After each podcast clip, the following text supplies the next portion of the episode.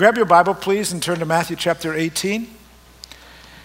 In both rooms today, if you don't have a Bible with you, here in the West, there are some Bibles in the pew rack. In the East, some people are moving around with them right now. And guests, let me introduce myself. My name is Wayne. I'm part of the pastoral team here, and I'm very glad you're with us. If you don't know the Bible, take that one home as our gift to you. We'd be really honored if you would do that. As we start looking at Matthew 18 today, I want to say thank you to you for what took place in July. You go, what took place in July? Well, each July I step away from my preaching responsibilities. I take the month to really kind of focus on some study to prepare what we're going to look at preaching-wise into the fall and then into the coming year. So throughout the last month, I've been looking at what are we preaching in July, in the fall, and then what are we doing in 2018. And in the meanwhile, while I've been doing that, of course, other staff members have been preaching regularly, and they've been carrying along with this series in Matthew that we've been looking at. You recall that when we started this series back in January, we said we'd take a long, slow walk, and we'd review Jesus' ministry through the eyes of Matthew, one of Jesus' disciples. What did this biographer of Jesus, who walked with Jesus, who did Jesus' ministry life with him, what did he learn, and what can we learn from him? And so the various topics and passages that we've looked at since January, we'll finish it on Labor Day. Jonathan put them together for us as we said, let's look at Matthew.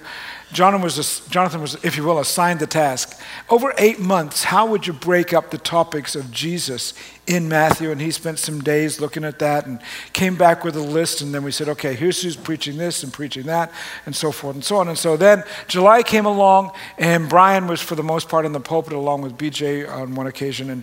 And last week, Brian did this great job dealing with Jesus and children. And it was a lovely sermon, focusing on babies. It was all very kind and sweet and very loving. And okay, I'm really glad, except until about towards the middle of July, I started thinking, okay, Wayne, what are you preaching on when you get to August? Brian's going to finish his run, if you will, through July, and he's going to talk about the babies. What do you get to deal with? Great. You should see what's coming. Forgiveness and bitterness today. Next week, divorce and remarriage, and the week after that, money. Welcome back to the pulpit, Wade. What could be easier? You know, you got Brian and all his lovely photos of all the babies. You know, did you see that? And then I've got this business. So let's see what Jesus had to say about forgiveness. You can hardly wait. Okay, can't we go back to the babies and, you know, be kind and sweet? Well, we're going to be kind and sweet, but we're going to experience what Jesus had to say about bitterness of soul.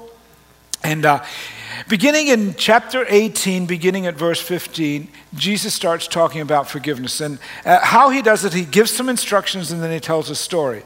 I want us to reverse that for the sake of just figuring it out today. I want to tell the story with you, and then we'll go from there to see why how these instructions that he gave kind of were the catalyst for the story. So he's talking about forgiveness, and as he's talking about forgiveness in verse 21, Peter, one of his disciples, in light of, what do you mean I'm supposed to forgive and so forth? He comes to Jesus and he says, Lord, how many times shall I forgive my brother or sister who sins against me? This is somebody who I know. This is a friend. This is a family member. This is a relationship that's pretty close to me. And they really mess up and I'm angry with them. Should I forgive them? And Jesus says, well, not just 7 times. Peter says, do I forgive up to 7 times? And Jesus, no, 7 times you haven't even started. You've got to go 77 times to. You got to forgive that many times. And with that, in light of this question from Peter and the discussion about forgiveness, Jesus tells a story. The kingdom of heaven is like a king who wanted to settle accounts with his servants. As he began the settlement, a man who owed him 10,000 bags of gold was brought to him. Now, we hear that line, 10,000 bags of gold. We have no idea what it's worth. What's 10,000 bags? It's a lot of gold, right? Well, in Jesus' day, they would have understood that to be 20 years of annual wages. 20 years, or how much do you make every year? Multiply that by 20 times. Like if you were to make $50,000 a year, some people in the room probably here today, you make more than 50, some less than 50, but if $50,000 is kind of a sort of salary that people have, you're talking about 20 years of that, you're talking about $1 million. So you got a guy who owns the master $1 million, okay? As he began the settlement, a man who owed him 10,000 bags of gold was brought to him. In verse 25, since he was not able to pay, the master ordered that he and his wife and his children and all that he had be sold to repay the debt. And at this, the servant fell on his knees before him. And I want you to notice the language. Be patient with me, he says. Be patient with me and I'll pay back everything. The servant's master took pity on him. And not only just said, well, we'll wait a while. He actually canceled the debt. But when that servant went out, he found one of his fellow servants who owed him 100 silver coins. Now again, the people of that day would have understood what Jesus was talking about. 100 silver coins was the equivalent about of a day's wage if you were a day laborer. A day laborer walks up to a job site and says, I'd like to work for 8 hours. And usually in our culture, that'd be about $12 an hour perhaps. So it's $96 for 8 hours work. It's call it $100. $1 million versus $100. It's significantly different, right? One owes $1 million, one owes 100. But the guy says, I want my $100. He grabbed him and began to choke him. Pay back what you owe me, he demanded. His fellow servant fell to his knees and begged him. Same language in verse 29. As in verse 26, be patient with me and I'll pay it back. Two guys, similar scenarios, except the money involved is significantly different. But he refused, verse 30. Instead, he went off and had the man thrown into prison until he could pay the debt. When the other servants saw what had happened, they were outraged and went and told their master everything that had happened. You can imagine this, right? You can imagine, man, this guy is out of control. And the master called the servant in. You wicked servant, he said, I canceled all that debt of yours because you begged me to. Shouldn't you have had mercy on your fellow servant just as I had on you? In anger, his master handed him over to the jailers to be tortured until he should pay back all he owed. So remember, this is not a discussion about money. That's coming in a couple of weeks. This is a discussion about forgiveness. And what does Jesus say? In light of the story, this is how my heavenly Father will treat each of you unless you forgive your brother or sister from your heart. I guess you could say a simple understanding of the story is this. If you've been forgiven of some matter, if you've received grace, then you should extend grace. Now, this is not a new teaching that the disciples are hearing. It's late in Jesus' ministry career when this comes up. But they'd been hearing this business about forgiveness all the way along. As a matter of fact, you've heard it too. Back in Matthew chapter 6, the Lord's Prayer is recorded. His disciples come to Jesus and they say, how should we pray? And then Jesus says, this then is how you should pray. Each week you say this, right? Our Father in heaven, hallowed be your name. Your kingdom come, your will be done on earth as it is in heaven. Give us today our daily bread. And then, in light of the story that's coming many months down the road, Jesus says, the way in which you forgive is the way in which God's going to forgive you. Then, ironically, months earlier, Jesus has said that you should pray and forgive us our debts, or forgive us our sins, as you will, as we also have forgiven our debtors, the people who sin against us. And lead us not into temptation, but deliver us from evil. Now, in the book of Matthew, there is no, for thine is the kingdom and the power and the glory forever and ever. Amen. As a matter of fact, what you have is Jesus giving the prayer, ending it with, lead us with not into temptation, but deliver us from evil. And the very next verse, it's almost like he's saying, okay, this is how you pray. Forgive us our debts as we forgive our debtors, and lead us not into temptation, but deliver us from evil, from the evil one. And it's like he opens his eyes and he's going, hey, in light of what we just prayed, can I tell you this, that if you forgive other people when they sin against you, you've wanted to know, God, forgive me my debts, forgive me my sins. It's like, made the thought process in Jesus' mind going, okay, the prayer is over. Now, in light of the prayer, if you forgive other people when they sin against you, your heavenly Father will also forgive you. But if you don't forgive others their sins, your Father will not forgive your sins. What's going on here? If I don't forgive them their sins, God won't forgive me my sins? apparently. Our willingness, our ability, the choices we make to forgive others impacts God's forgiveness of us. And you're responding like me, I suspect. You're going, hey, but what about divine grace? I thought Jesus died on the cross so that there's nothing that I have to do to earn or to merit God's grace or the forgiveness of my sins. What's with that?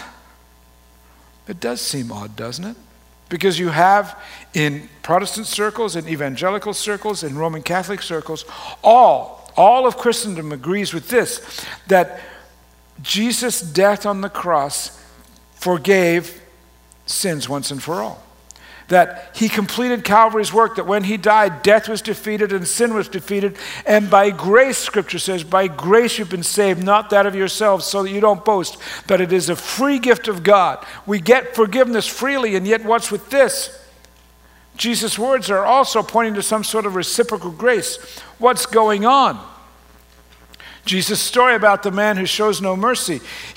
Jesus comes at the end of verse 35. This is how my heavenly Father will treat each of you unless you forgive your brother or sister from your heart. What? Well, may I remind you that this statement in this story that Jesus made was prompted by a question that Peter, one of Jesus' closest confidants, had asked. How often should I forgive my brother or sister? Is 7 times enough? Peter comes to Jesus and says, Lord, how many times shall I forgive my brother or sister who sins against me?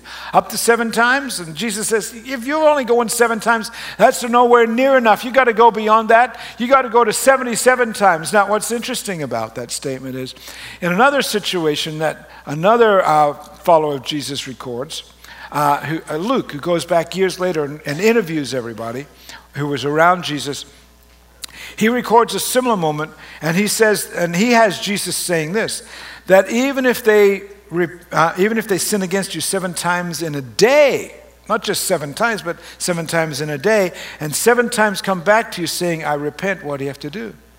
You have to forgive them. That's a lot of forgiveness. 7 times a day? What if it's 2 days in a row? 14 times? You're going to count 14 times? What if it's 365 days in a row? 365 times 7. So you're going 365. Let me tell you, I did it for you. 2,555 times. In the year, you have to forgive that person 2,555 times.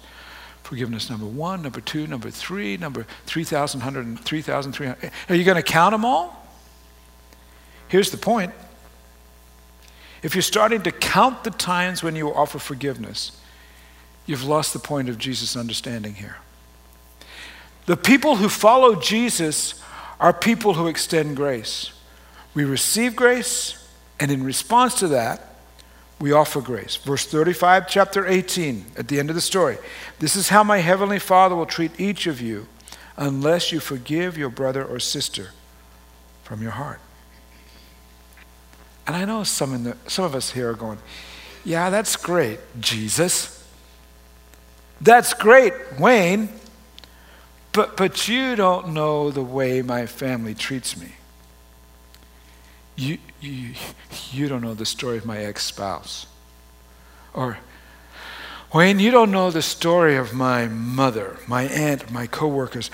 When it comes to grace, I have nothing left. My grace bucket for them is empty. They just go on and on and on and on. The insults and the offenses that come to me are like the song that never ends. You know, this is the song that never ends. If you know that song, it never ends. Except that's a nice melody. And the melody that they keep throwing at you, their life melody, their life lyrics that has no end is not nice. What do you do in that situation?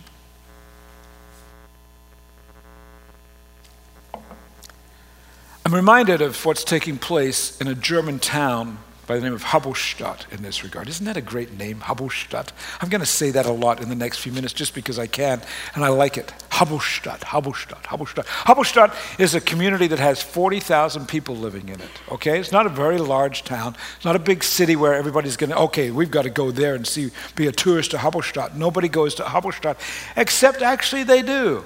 They go to see a pipe organ there. They go to Halberstadt to see a pipe organ. What's with, you want to go see a pipe organ? It's not my thing I would like to go see necessarily, but there's one in Halberstadt they go see. Historians believe that the very first pipe organ was invented in Halberstadt in 1361. That instrument is now long gone. But there's an organ in St. Bercati's Church in Halberstadt that, well, it's playing a song that never ends right now, today. It's playing a song automatically. You know this, that if you press the keys on an organ, they just go on. It's not like a piano where the sound dies, but with an organ, you press that key down, it just stays playing until you release the key. As long as there's electricity to pump the billows, it keeps going. So here's what's going on.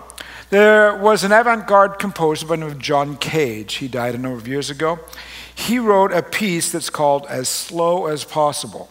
It's a series of chords together, and the only tempo markings on how to play it is to play it as slowly as possible. So the people in St. Bacardi's Church in Halberstadt decided they're going to put that song to the test. They looked at that piece and they said, okay, let's start playing the song and we'll play it as slowly as possible. They started.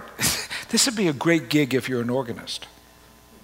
Great gig, because what they did, they started on September 5th, 2001, 16 years ago now, and the song starts with a big rest, nothing. So for a long time they did nothing, but they were still playing the song, okay? And then they've only played, in all those years since 2001, they've only played 12 chords. So imagine I don't know, I'm not familiar with particularly what the chords are, but say it's this chord. And on a piano, notice that's getting softer and softer.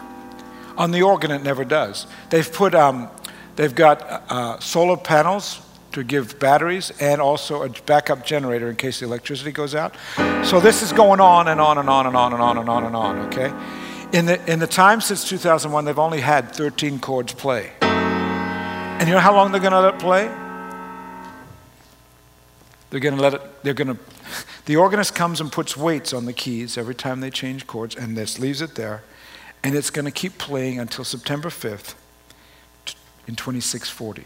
They're going to play it for 639 years. It is the song that never ends, or close to it. And that's your life at times, isn't it? When it comes to the insults and the offenses and the hurts and the trespasses and sins that come against you. Isn't that what it feels like? 639 times of years. And you're supposed to forgive 7 times a day on each of those years, and you're going, man, it just keeps coming. It's a song that never ends. And you know what? Jesus says, keep forgiving. What? For how long and how often? Well, let's say that, remember that I said that Jesus started with instructions and then told a story, and we were going to tell the story and then look at the instructions. So in light of the fact that we've looked at the story, what are the instructions? Matthew chapter 18. Take a look at it with me again, beginning at verse 15. These are where the instructions are. If your brother or sister sins against you, go. If they've done something to offend you, if they've done something where you're offended, right? If your brother or sister sins, go and point out their fault just between the two of you. If they listen to you, you've won them over. So somebody's done something to you, and whose responsibility is to point that out and say, well, I want to make this right?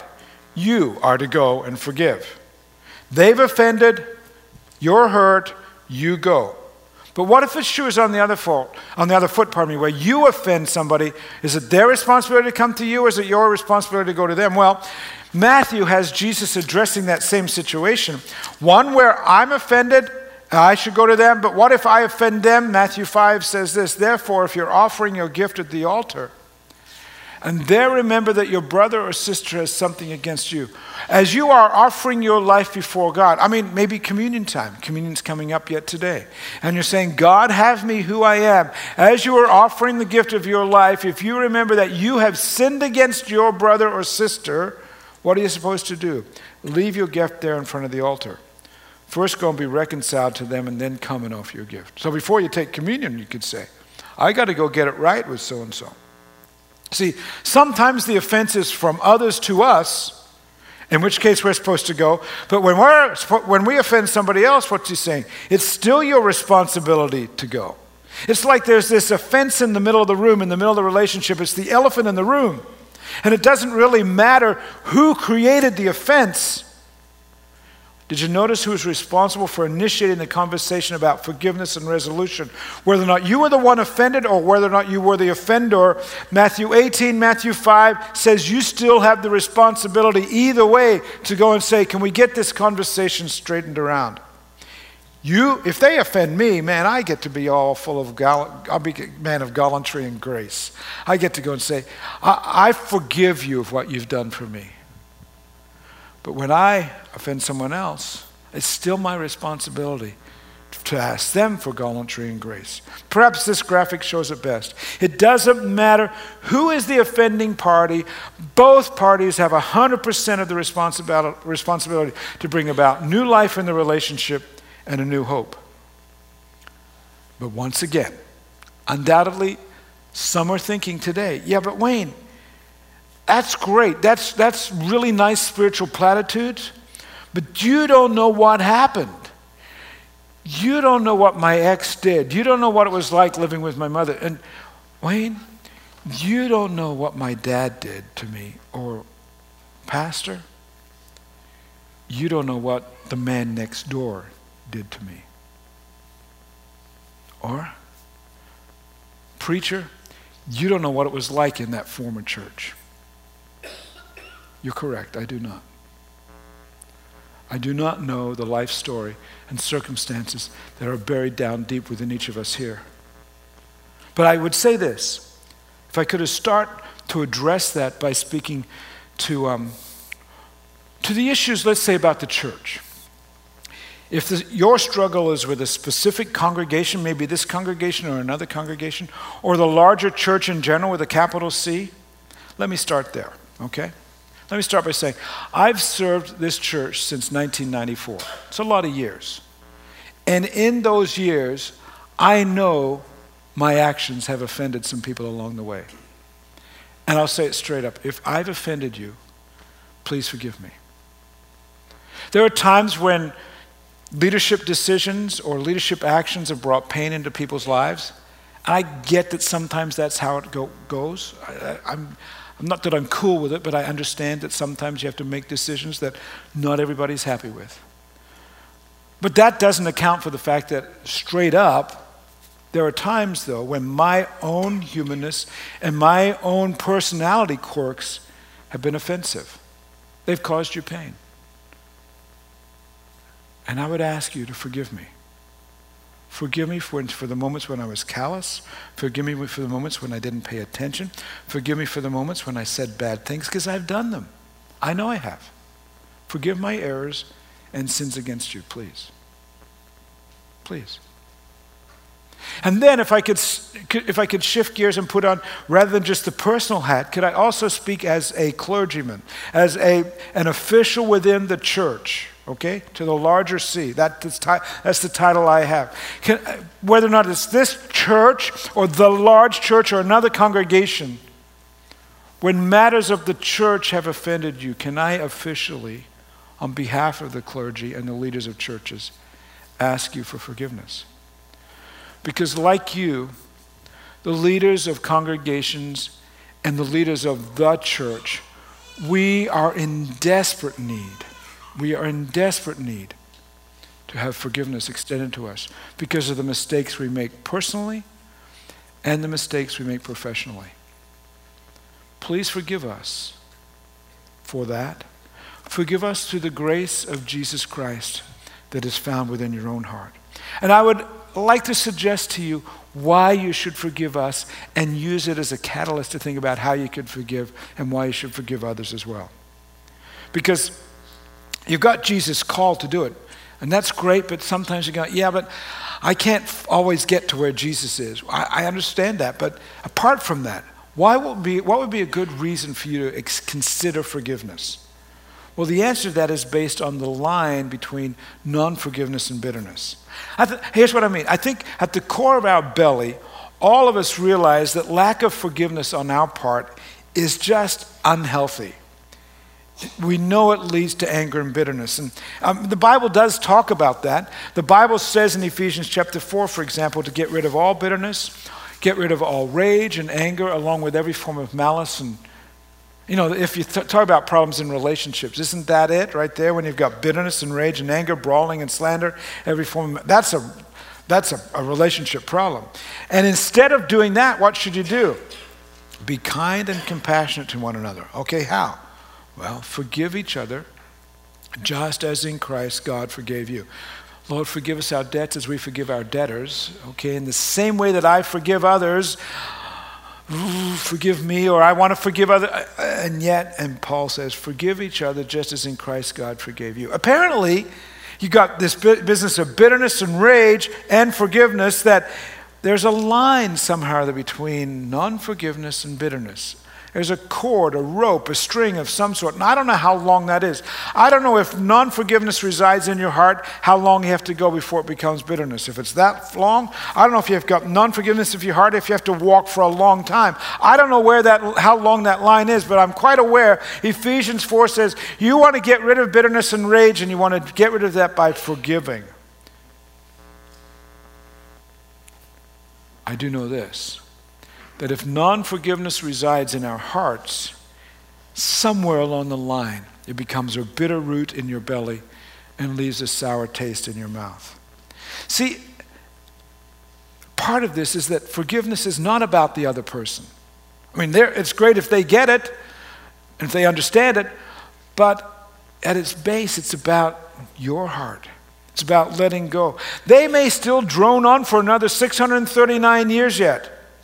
That person may already be dead, or it may be unwise to step back into an unhealthy, very bad relationship. Whatever the case, you know, who are we kidding? There's a lot of people on this planet, and you don't like all of them. You know, you don't, do you? As of April this year, there are 7.5 billion people on planet Earth. From January to this time, we've already had 83 million babies be born. Aren't they lovely? Brian and his lovely babies. But what about their parents?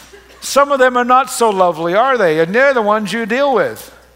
Some of them are just plumb ugly. And I'm not talking about what they look like, though that may be the case too. I don't know. But there's 7.5 billion people on this planet, and you're not going to get along with every one of them. Not all of them are going to be your BFF, best friends forever. Life brings difficult moments into relationships, and forgiveness doesn't mean that the relationship is always restored to that BFF approach every time. No. But Paul, the apostle, says, if it's possible, as far as it depends on you, live at peace with everyone. Forgiveness is your part of the if it's possible portion of living at peace. I don't know all 7.5 billion people, and if I knew them all, there's a bunch of them I wouldn't like. I know. There may even be some people in our church I don't like. Oh, I didn't say that, did I? Was I thinking that, or did that just, my point is I can't, you don't have to be best friends with everybody. But as far as is possible with you, can you be at peace with them? Because if you can, suddenly this bitterness cord and this bitterness root, this bitterness line is chopped off. The writer of Hebrews puts it this way: make every effort to live in peace with everyone and be holy. Apparently being peaceful has something to do with being holy. And see to that no one falls short of the grace of God. If you want the extent God of grace extended to you, then don't mess with this forgiveness business, and because if you do that, then no bitter root will grow up to cause trouble and defile many. Do you see the writer's posture, saying, if you can grab this posture of peace, it will eliminate bitterness? I guess you can put it this way. You got a sore or a wound of bitterness in your soul, then forgiveness is the antidote. Forgiveness is the ointment you can put on that. It's the antidote to anger and forgiveness. It's not easy. But did anyone ever say that following Jesus was easy? No, this isn't some sort of, you know, surface level spiritual platitude. Forgiveness doesn't take away the offense per se. There's no guarantee the other person will respond in peace and will respond in a new approach to the relationship. Just because you've forgiven them doesn't mean they forgive you. There may still be struggle in the relationship, and it may go on for another 639 years on their part. But forgiveness on your part, living at peace with others as far as possible with you, does mean this.